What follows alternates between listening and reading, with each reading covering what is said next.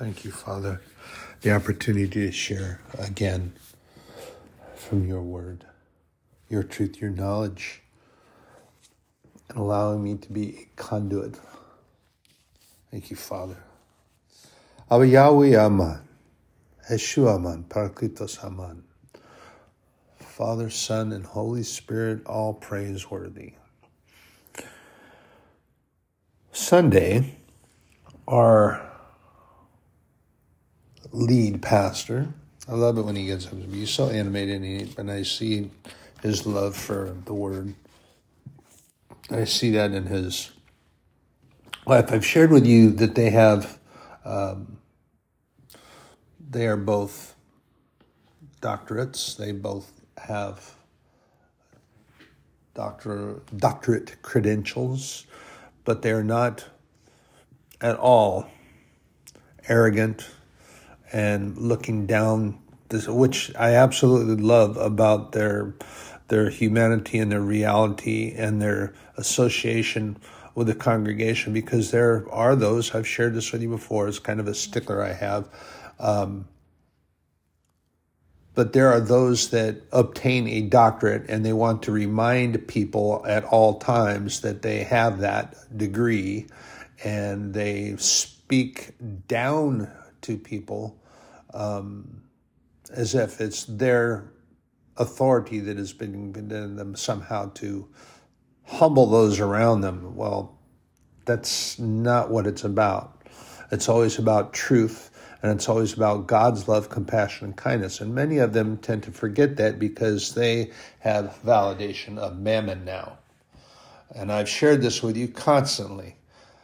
The validation of the Lord God Almighty is the only validation that one needs and the only place that one should seek validation from. But that's not the case, though.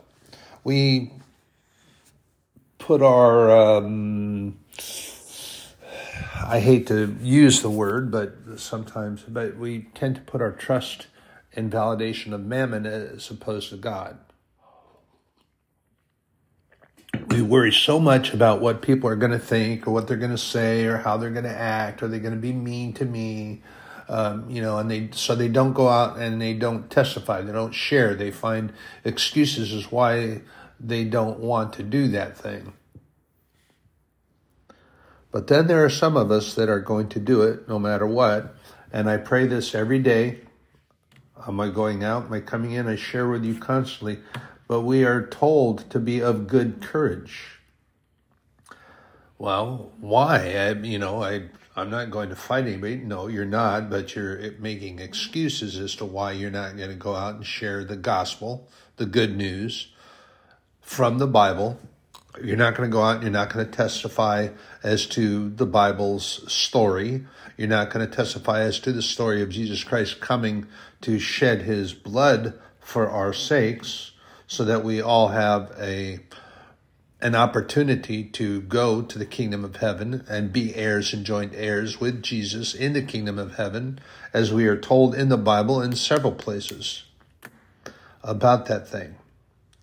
But you tend to put your credence in the validation of mammon. And again, I'm using that as a generalized term but if the shoe fits, then put it on and walk in that pinching, squeaky shoe, and then get on your knees or get someplace aside or have somebody with you and repent for that.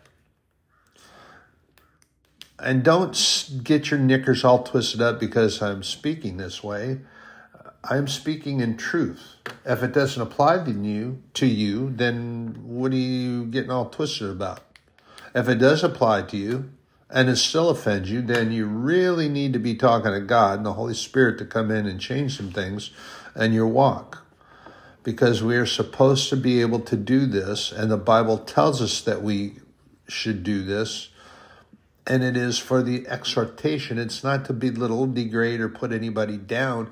It's to get you to adjust a thought that if somebody else beside you is seeing this thing done, then you know that uh, that others outside of the family bond are seeing it as well.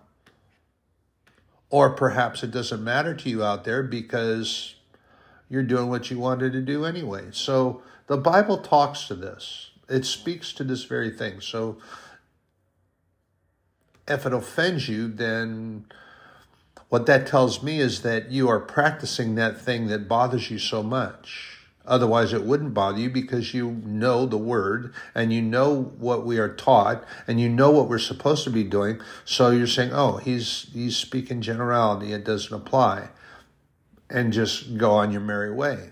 But if you're getting so crosswise about it and so agitated about it, then it must be hitting home. Be wary of what you show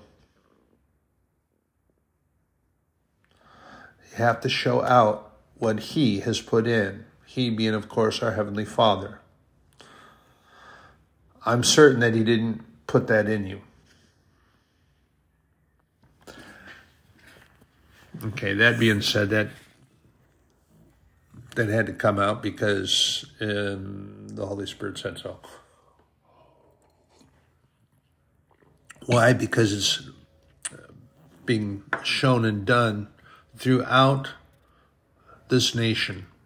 Churches are showing that out. They're not showing out what God has put in, but they're showing out erroneous testimony, falsehoods, false doctrines, false teaching. And they're showing something that God is not. This nation needs prayer. And when I say this nation, I'm not just talking about the nation itself. I'm talking about the church. We're supposed to be praying for our pastors, for those who are in so called leadership positions within the body of church, but we are told that we need to uplift them. It's a hard spot to be in. I've shared this with you before. It's a hard place to be they need our prayers. They need our support. They need to be lifted up because they are trying to please everyone. Abraham Lincoln said a long time ago, I've shared this with you before. You can't please all the people all the time. And pastors get in this position and their hearts are, it's a hard place to be because they try to do that thing and they try to show that outwardly and they try to be they have to be somewhat disassociated with the congregation and separate because it's a hard place to be. They're trying to be good and kind and compassionate to everyone, and everyone is not that. They don't reciprocate that. They get attitudes, they get obnoxious and downright rude and nasty sometimes. But the heart of the pastor, it's hard. It's a hard walk. And there are some people that'll do it and they'll get up and say anything they want because they get paid. Whew, that's a that was a hard one, but it's true. They get paid, so that's all they're concerned about. They're getting a paycheck. Or sometimes uh, certain churches they will they put the, their pastors in what's called a manse. It's right next to the church. Pardon me. Or uh, they provide the rent payment and everything, so they they're taking care of the pastor in that way. Um, it's difficult because they do they do funerals, they do weddings, they do things that bring their heart up, and then they get involved with things that just it almost seems like their heart's ripped out and stepped on. And they've got to do this, and yet they have to study, keep themselves approved of the Lord God Almighty, and then they got to get up on this stage and stand behind that dais and they have to preach the word of God. And I'm so thankful that my shepherd, my pastor, my earthly, the hireling, as they're called in the Bible, and his family follow the word of God. They speak truth and they don't show any of that outwardly. But some of us can feel it. And we need to keep them in prayer. We need to keep them in prayer. And we need to make sure that we stay in communion. Now, there are some folks that get that all twisted up and they think communion is only talking about uh, drinking of wine or eating an unleavened cracker or specially prepared cracker to exhibit that that Jesus shared with the the disciples when he broke bread and drank wine and then explained the symbolism. And I was looking for something other, but then the Holy Spirit directed me to this communion that it should be shared. So there are many, there are many that have a misconception about communion.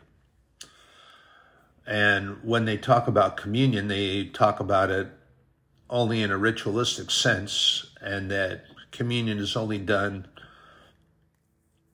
on a certain day, a certain time, and a certain way. There are some places where they do a big ritualistic communion, a big parade, and they have um, they do all sorts of stuff, but it's only done uh, once a quarter, once a month, only on a specific date, and they do they, they make it very ritualistic. This is one of the things that why Jesus Christ spoke adamantly against religion, and yes, he did.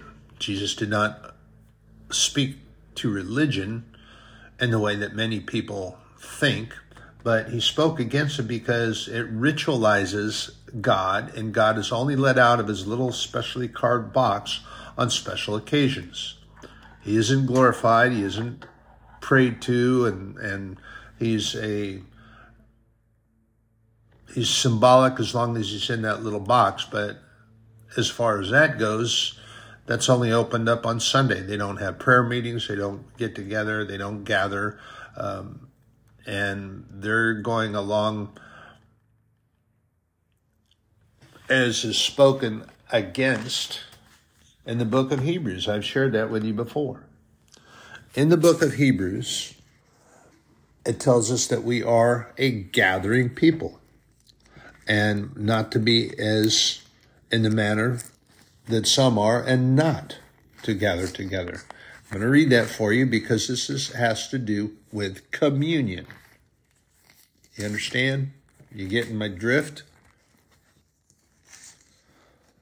So, as it's spoken of in Hebrews 10:24, and let us consider one another to provoke unto love and good works not forsaking the assembling of ourselves together, as is the manner of some is, but exhorting one another, and so much the more as you see the day approaching. So there are those individuals, and I, we've had this thrown out there before, and I have thrown it out to you before, is that communion we get the word community. God desires for us to be a, community in His love, His compassion and kindness, and that we take care of one another, and that we provoke one another to good works. Doesn't mean that you poke somebody with a sharp stick and get them out the door and say, "Go pick that up," and we're going to go do this, we're going to do that. Come on, come on, come on, come on, come on. But by an example and prayer and reminding them that we're have this thing that we're going to go do and it is reflective of God's love and that we're going to go do it and get them talking to it. But communion is not about the uh, what do they call it? The Eucharist? What do they, I think they call it. Um, anyway, some some folks call it that, but it, it's not just the sharing of the cracker juice, wine, cracker bread, whatever organization uses, whatever. It's not just about that. And there's some definitions that are in here that apply, but some definitions that I found that communion is a group of persons having a common faith, or as the definition uh, talks about a common faith or religious denomination. Well, that's the thing that Jesus, you know, I that's just the definition, but yeah, I'm a Christian, and folks ask, and, and if that's a title, they need to attach to that. But that applies to a lot of people. A lot of different religious sects call themselves that, but as I've shared with you before, is that that is a self proclaimed and not a demonstrated name. And that's sad. But we need to practice being more of a more demonstrative in that kindness and compassion that we are told that we need to shine out. We need to shine outwardly as a Christian what God has put into us. He manifested himself in the form of Jesus Christ, which was the Word. The Word was with God, and I've shared this from John from the, before, from the beginning. And he was made flesh, and he came to this plane of existence and died for our sake. But yet, in this plane of existence, we have religious denominations that have gone to war with one another.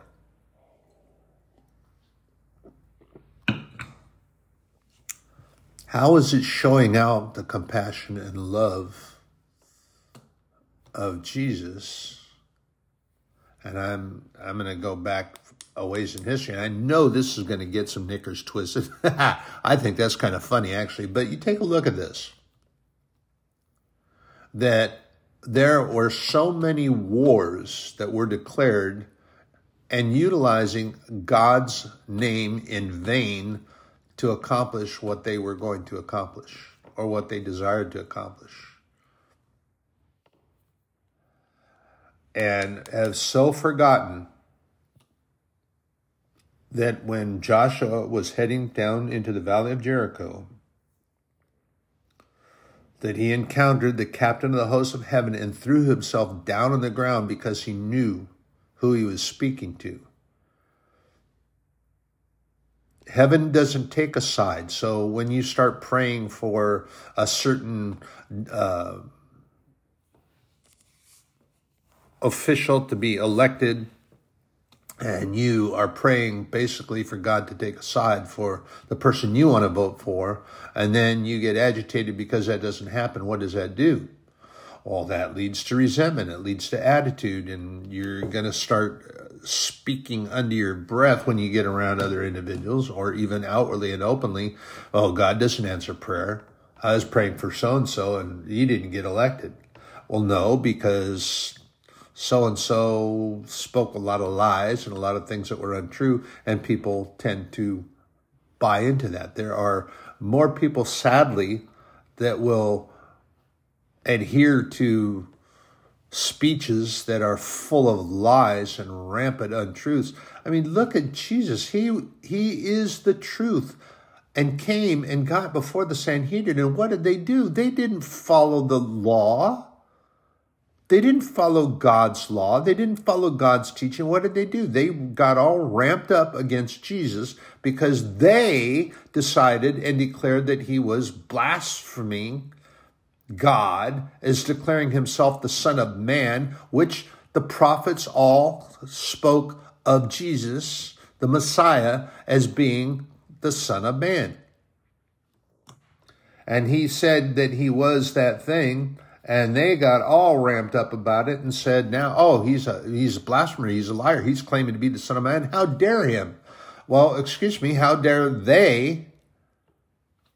And they determined that he wasn't just because they went and got their little credentials on a piece of paper and that's what I was sharing earlier is that there are some that get that little credential that's signed by Mammon, by somebody here on the face of this plane of existence that signs their name to it with a real fancy fountain pen, and they make it real pretty and they put that ornate uh, little uh, filigree around the edge. So now there's somebody because now they've been called a doctor.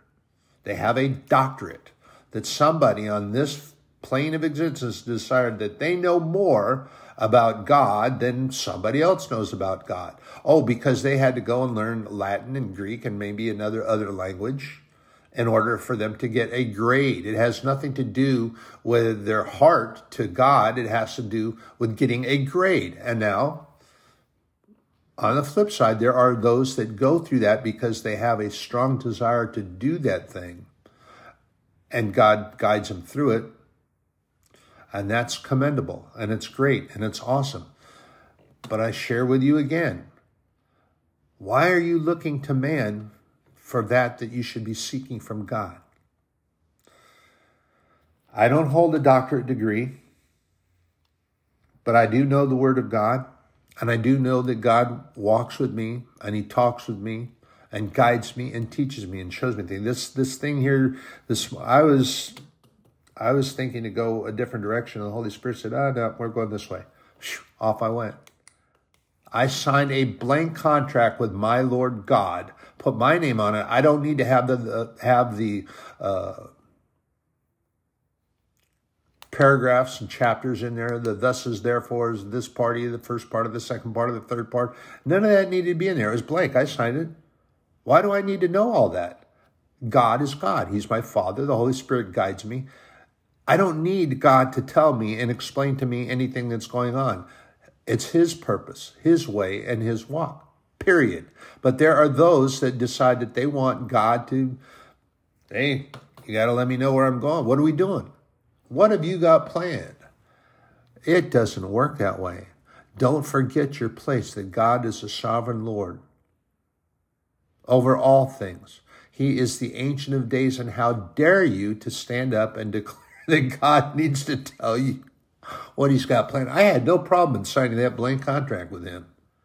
I'm going to be about my father's business, and he cares for me. He loves me, and whatever God decides, I got this uh, thing going on, and I've shared a little bit, partially with you. And here's the deal: if God decides that He's going to take me a different direction at this point in time, that's okay. That's fine. God is with me. Okay, back to the thing. I, got a little sidetrack. I get, I've shared with you. So, communion is not that taking of the juice and the cracker, the wine and the bread. Yeah, they use that term because we're all supposed to be coming together. But communion is a group or a gathering of the people. And don't corrupt, don't corrupt that gathering by deciding that you need to have religious um, religious rituals. That's what Jesus was trying to establish. And because when you establish a religion and you need to do it, you become very ritualistic. And rather than the worship and the praise that God so richly deserves, and that's why I use that term. Yeah, amen means so be it, and aman, aman, A H M A N, aman, means praiseworthy. God is praiseworthy. Jesus is praiseworthy. The Holy Spirit is praiseworthy when they are spoken separately, but remember that they are the Holy Triune. And that part of the mystery that we're talking about. They can be separate, they can be together, and we just need to worship because they are praiseworthy. You come to his gates with thanksgiving. You enter the courts that go between the gate and his temple in praise. And then when you get in his house, you worship him because he is praiseworthy and he deserves that worship. Lord God Almighty. So, don't be ritualistic and don't do that. So, another portion of the definition is that communion has to do with um, association or fellowship. That's pretty powerful. You associate with all those folks, not just because there's a coffee counter, which a lot of churches do these days, and they have baristas that take care of you. It isn't just for that. It's not a clubhouse. You don't get this little patch that you get to wear on the side of your jacket because now you go to that church. It's done because if I do something that has our church logo, that's because I want to invite people there. I'd like them to get and ask a question. And that's a good thing. But it's not just because I belong to that club and nobody else does. That's like motorcycle gangs do that stuff.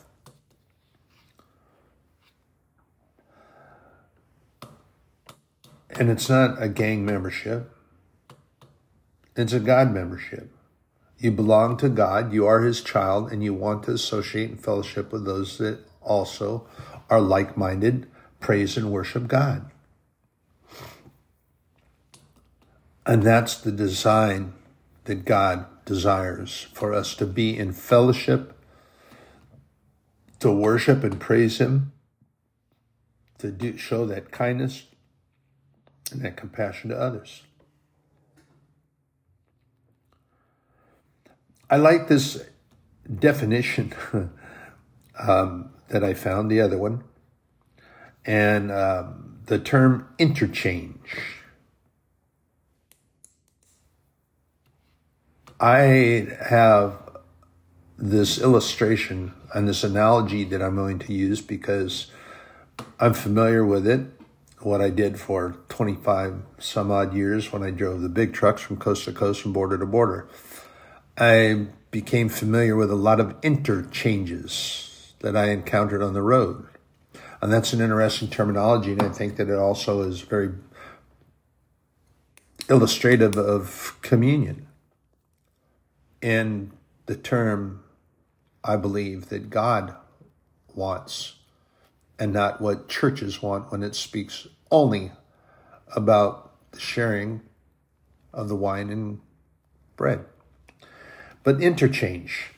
An interchange is where many intersections or roads come together, and some are interesting. The first one I ever ran into was actually many, many, many decades ago, and it was um, it was the first roundabout. I think that's what they call them nowadays. Roundabout is the very first one that I ever encountered, and it was um, right in the skirts of Laredo, actually. And it was, I I like them actually. When people drive in them the way they're supposed to and pay attention to the others, they're really actually pretty great. I wasn't familiar, so I got a little confused and I had to go around twice. but when you go into this interchange, you have your streets that exit and you pay attention to signs and you position yourself within that interchange so that you can make your exit. And if you're going to continue around, then you stay to the inner portion of the circle. And the outer portion is for those that are desiring to exit on a particular street. So they stay and they go and then they find that and that circular interchange allows them to go that direction. And actually, this thing ran smoothly. But this is what this interchange or sharing of road as this interchange is used out there you, are sharing a direction you're sharing the road you're you're going in a certain place and you can do this as a group or collective grouping of automobiles but then you go that direction well let's think about that it is the interchange for the sharing of thoughts and emotions and intimate communication. When you come as a community and you come not just for the communion and the sharing of the uh, Eucharist, I think that's the right word. I'll have to look that up. Um, but you come together for that emotional uplifting, sharing of emotional ideas, and Paul talks about this all the time. Almost in every single letter that he's written to every single church, he talks about being like minded in the love of God and that we share that one with another, like minded in our hearts and our love for God. And we are a community. And this is kind of why he and Peter had their little thing.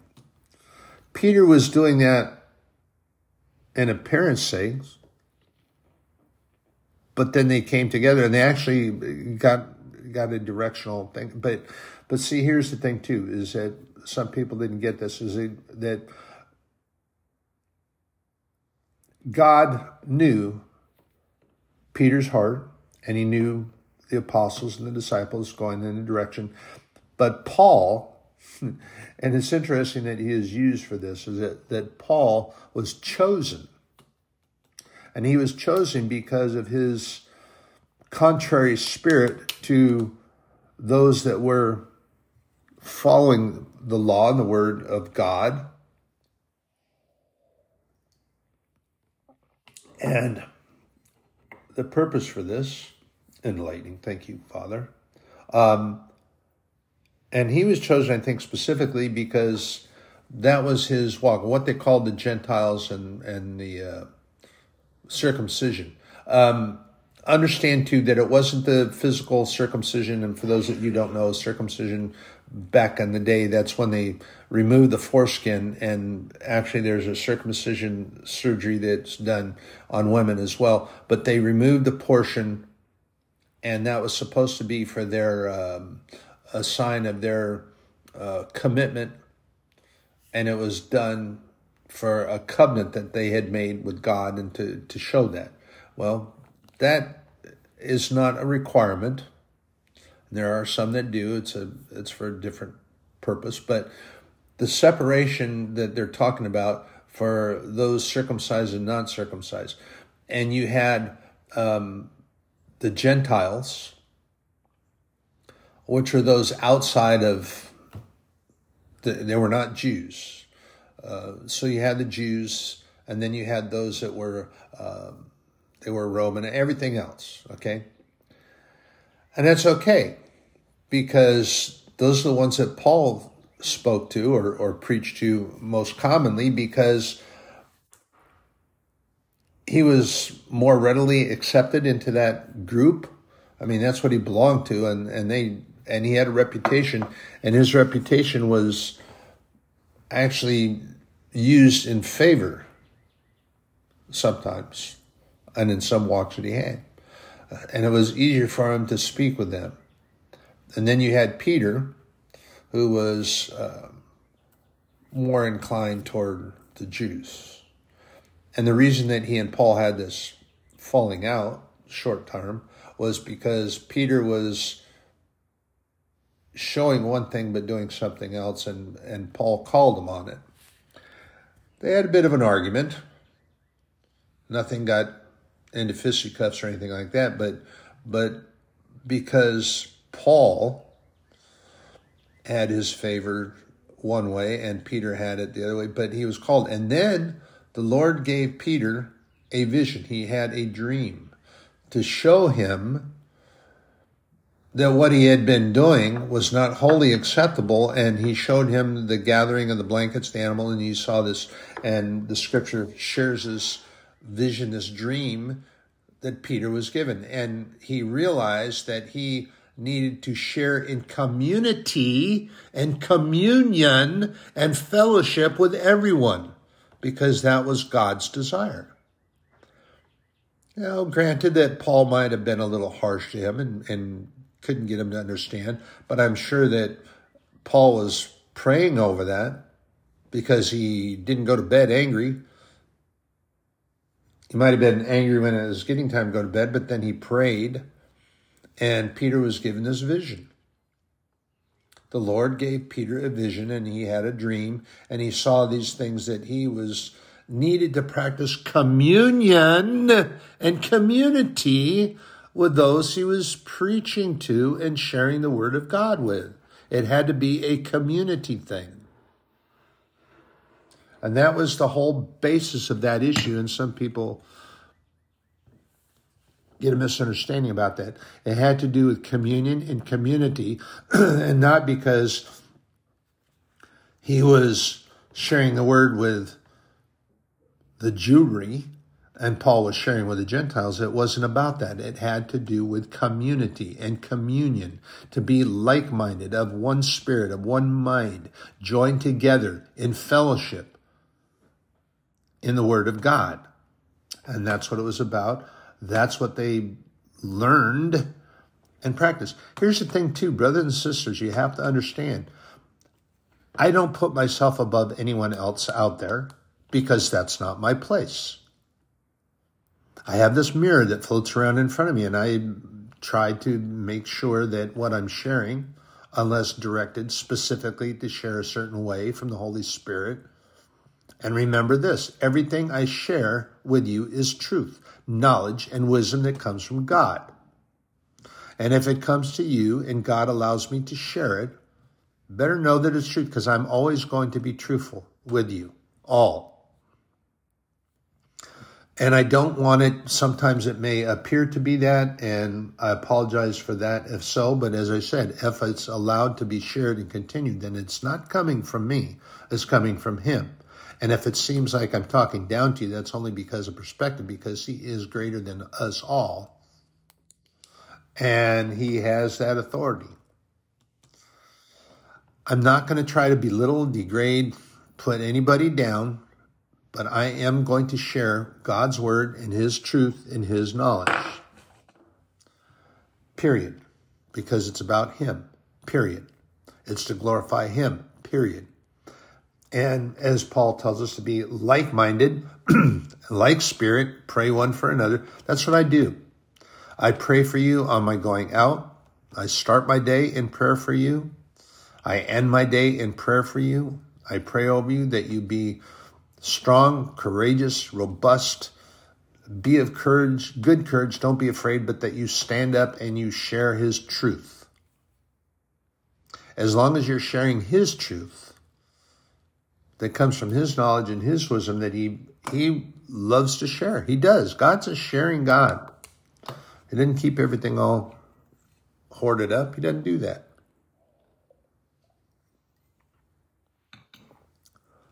He likes to share. So, back over here to this an interchange. It has us all going in the direction that we need to go. And sometimes our direction is not the same direction as somebody else's. That's where that roundabout comes from. The interchanges come about. You got to go a different direction. You're not going to follow everybody in the same way. God's got you going somewhere. You have to go someplace specific. The roadmap showed me that I had to get off of that main road and I had to go over this way. So I followed the directions that I was supposed to go. God gives us directions. Listen to the word when it directs us to go a certain way. And sometimes it may take you away from a group that is not functioning properly. If they're not following the word of God, and they're trying to get you to do things that you're not supposed to do or you shouldn't be doing. And they continue to try to belittle, degrade, and put God down and try to get you to cooperate with their ideals and get you to follow their lead instead of his lead. Then we're told that we need to cut that rope because they're like a millstone around our necks and they're going to take you down to the deep, dark depths. They're going to get you off your walk. They're going to try to take you away from your faith. So you've hang out with them. And remember this too is that church is not a clubhouse. The house of God is to gather us together as we are called, to be that peculiar people that we are. And we are called that not because, well, in some people's eyes, an oddball. I'm considered that, and I don't care. Really because I'm doing what God has me to do, what He wants me to do, what He directs me to do, and therein is where I will walk. And if some people want to think that I'm an oddball because I do that thing, oh well, guess what? You've heard me share this before. I don't care because God's validation is what matters. And if He validates what I do and how I speak, then that's all that matters to me. Um, some people have, and they do, try to share their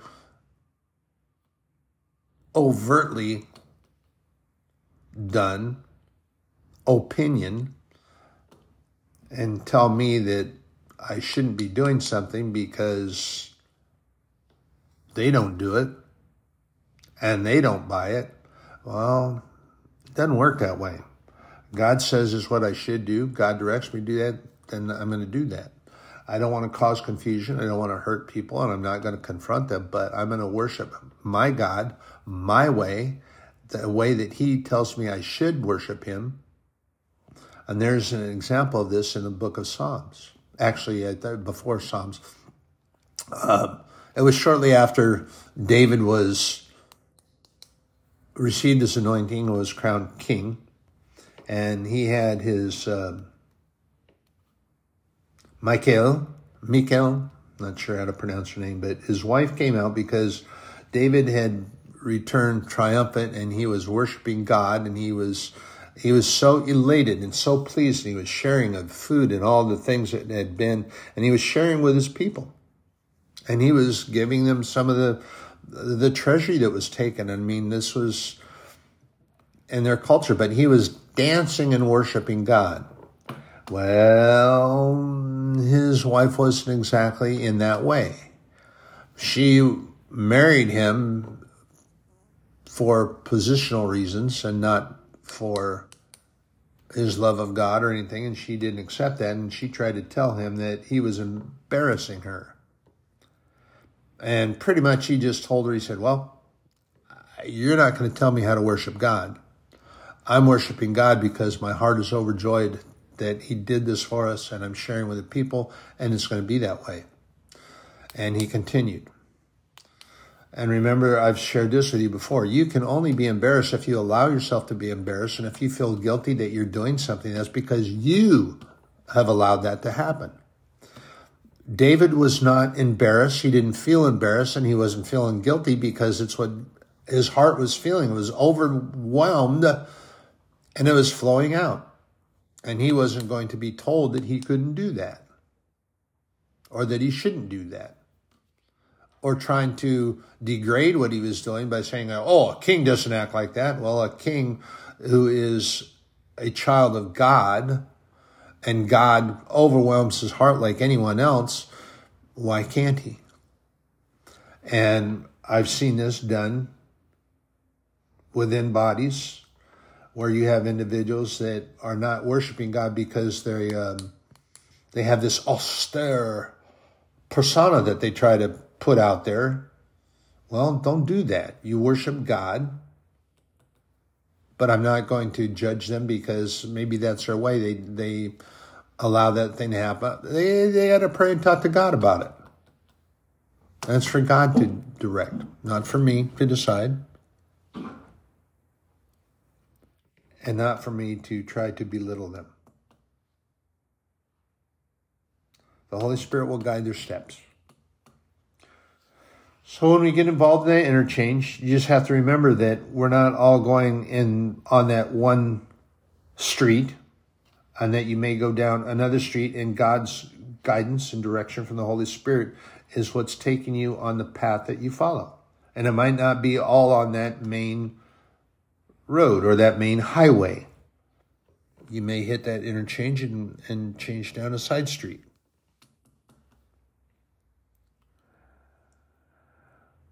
But we are still needing to be in communion.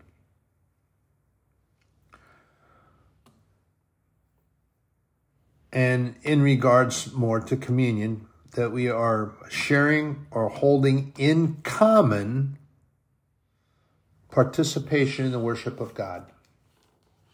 That is communion. And in some places. Like I shared, it has to do with the Eucharistical, uh, the sharing of the Eucharist, which is the um, the sharing of the wine and and. Uh, let me make sure I'm I'm um, um, um, uh, yeah the Eucharist is the sharing of the wine and, and unleavened bread as Jesus did in the last, and when he shared with them and he broke bread and wine and said to do this in remembrance until I come again. Well, yeah, we have to remember, and communion is a thing that we are told that we do to help us remember. And sometimes there are things that we need to take part in to help us to remember, and that's okay. He doesn't mind that. But don't make it as so many religions, and there's that word. You have to remember this too that Jesus did not like that label being tacked on. He didn't like it. There's some that don't understand it. That's okay. But because so many times religions become so uh, ritualistic, and in the sharing of communion, it loses its meaning because it has become so ritualistic. So that meaning that Jesus shared with us is lost. It's pretty much done away with, and it becomes something that the high priest or the elder, or however you want to decide that is done, and I know that this is old teaching and old ways, and forgive me, Father, I don't want to I don't want to step on that, but when the separation of God and the holy of holies and that the high priest is the only one that can can do that. I know that they adhered to that because at the time there was no uh, Jesus hadn't come yet, and there was no uh, basis for it because they had separated themselves from God, and it was it was uh, basically that was a ritualistic thing done as well. We decided to separate ourselves from God. So those that came together and they went to the temple and the synagogue and they went and they, they got the high priest and said, Hey, go in there. You know, we don't know how to do this. We're not sure. And so that was part of his job. And then he would go into the Holy of Holies and and there are some that still practice that. But as Jesus told the woman at the well, there's coming a day where you won't have to do that, where you'll be able to talk to God anywhere you want, anywhere you can. The Bible tells her, Jesus told her that. And yet you have individuals today, oh, you can't pray at work, you can't do this, and you can't do that, and you can't. And Paul tells us all the time, pray continually. Pray constantly, constantly be in prayer. I've shared with you before. I pray. I pray at work. I pray while I'm doing my work, and it can be done. You don't have to throw yourself down on the ground in a ritual state of prayer. You don't have to uh, have a prayer posture. There are some things that you want to do that because it's out of you're caring for God more than it is the ritual. And as long as you're doing it that way in your heart, then that's the important thing. I remember when I go to church that I'm going to worship God and I'm going to praise Him how He makes me feel. And I assume prayer postures. But when I'm at work, I don't have to. I can talk to God. When we pray to God, we have to, you have to, you got to break this little mold that, that we've been accepting for so long and that we know that it doesn't have to be in a little cookie mold. Prayer is communing with God in a personal conversation with Him and a relationship, which is what God desires of His children anyway.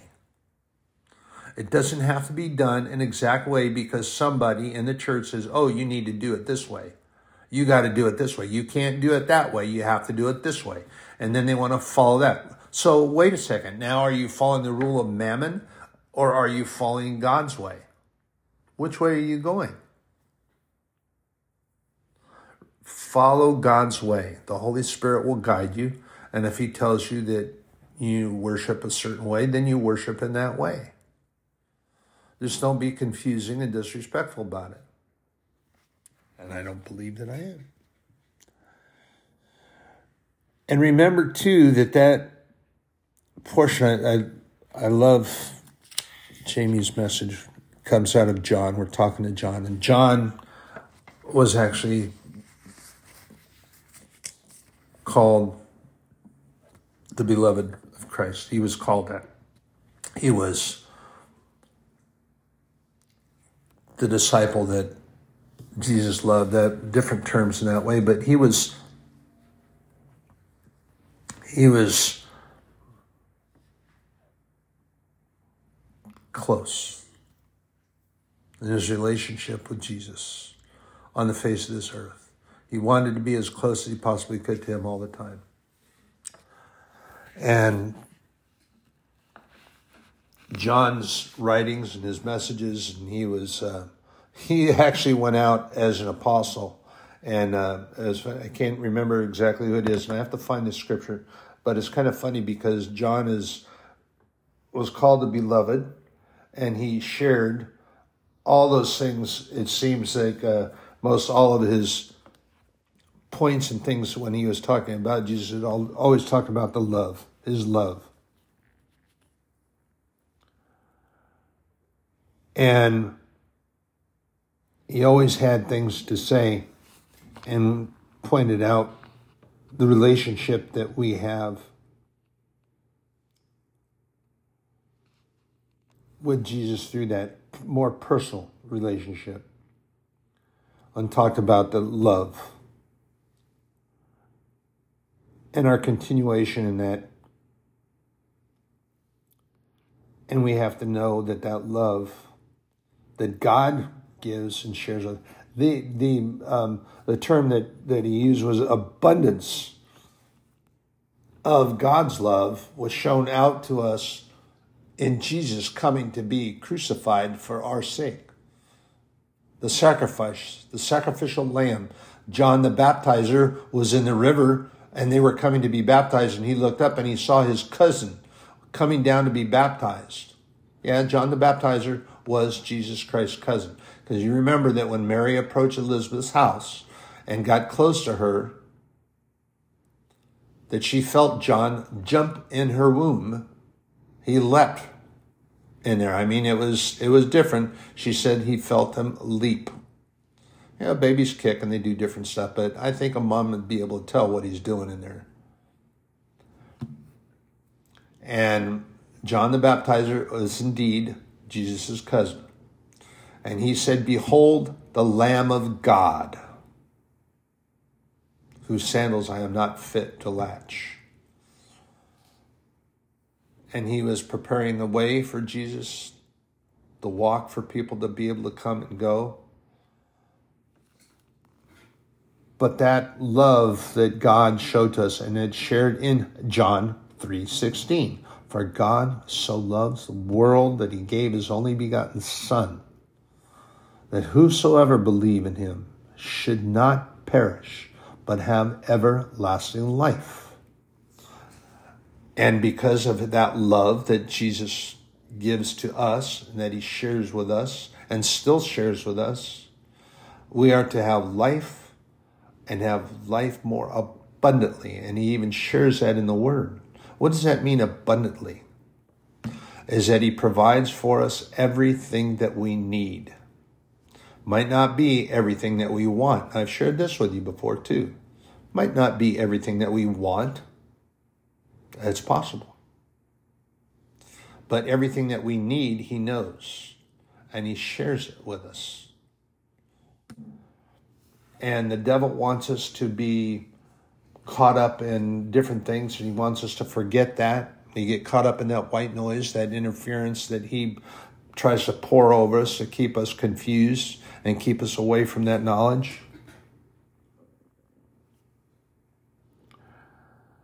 But remember this very important is communion with the lord and not so much in the Eucharistic symbolism, which we are to remember all the time because the Lord told us that. But communion in that fact that God wants to have community and we are called as a gathering people. He wants his children to want to be close to him, to commune with Him, to engage with Him, to be His child. And we are to do one with another that very thing that He wants with us. One mind, one spirit, one thought, one prayer. We are heirs and joint heirs with Jesus Christ in the kingdom of heaven. And God gives us that opportunity. And He wants to have that relationship with us. And pray. Remember this too. I've shared this with you all before. God shares our prayers, the prayers of the saints. And we are never termed by God in the Bible in the singular form. And that by His grace we are saved. And as we find in the book of Ephesians, Ephesians 2 8, for by grace are ye saved through faith, and that not of yourselves, it is the gift of God, not of works lest any man should boast. For we are his workmanship, created in Christ Jesus, unto good works, which God hath before ordained that we should walk in them. Now, what that's saying is that it's not by our good works that are we saved and our salvation, but that we are created by and for and through so that we do good works. And some folks get that backwards. Oh, that by being goody, goody, goody, then we're saved, saved, saved, and we go to heaven, heaven, heaven. Well, doesn't work that way. It works by the love of God through Jesus Christ coming and dying for our sins. That's how it works. Brothers and sisters, in my prayers, every day, all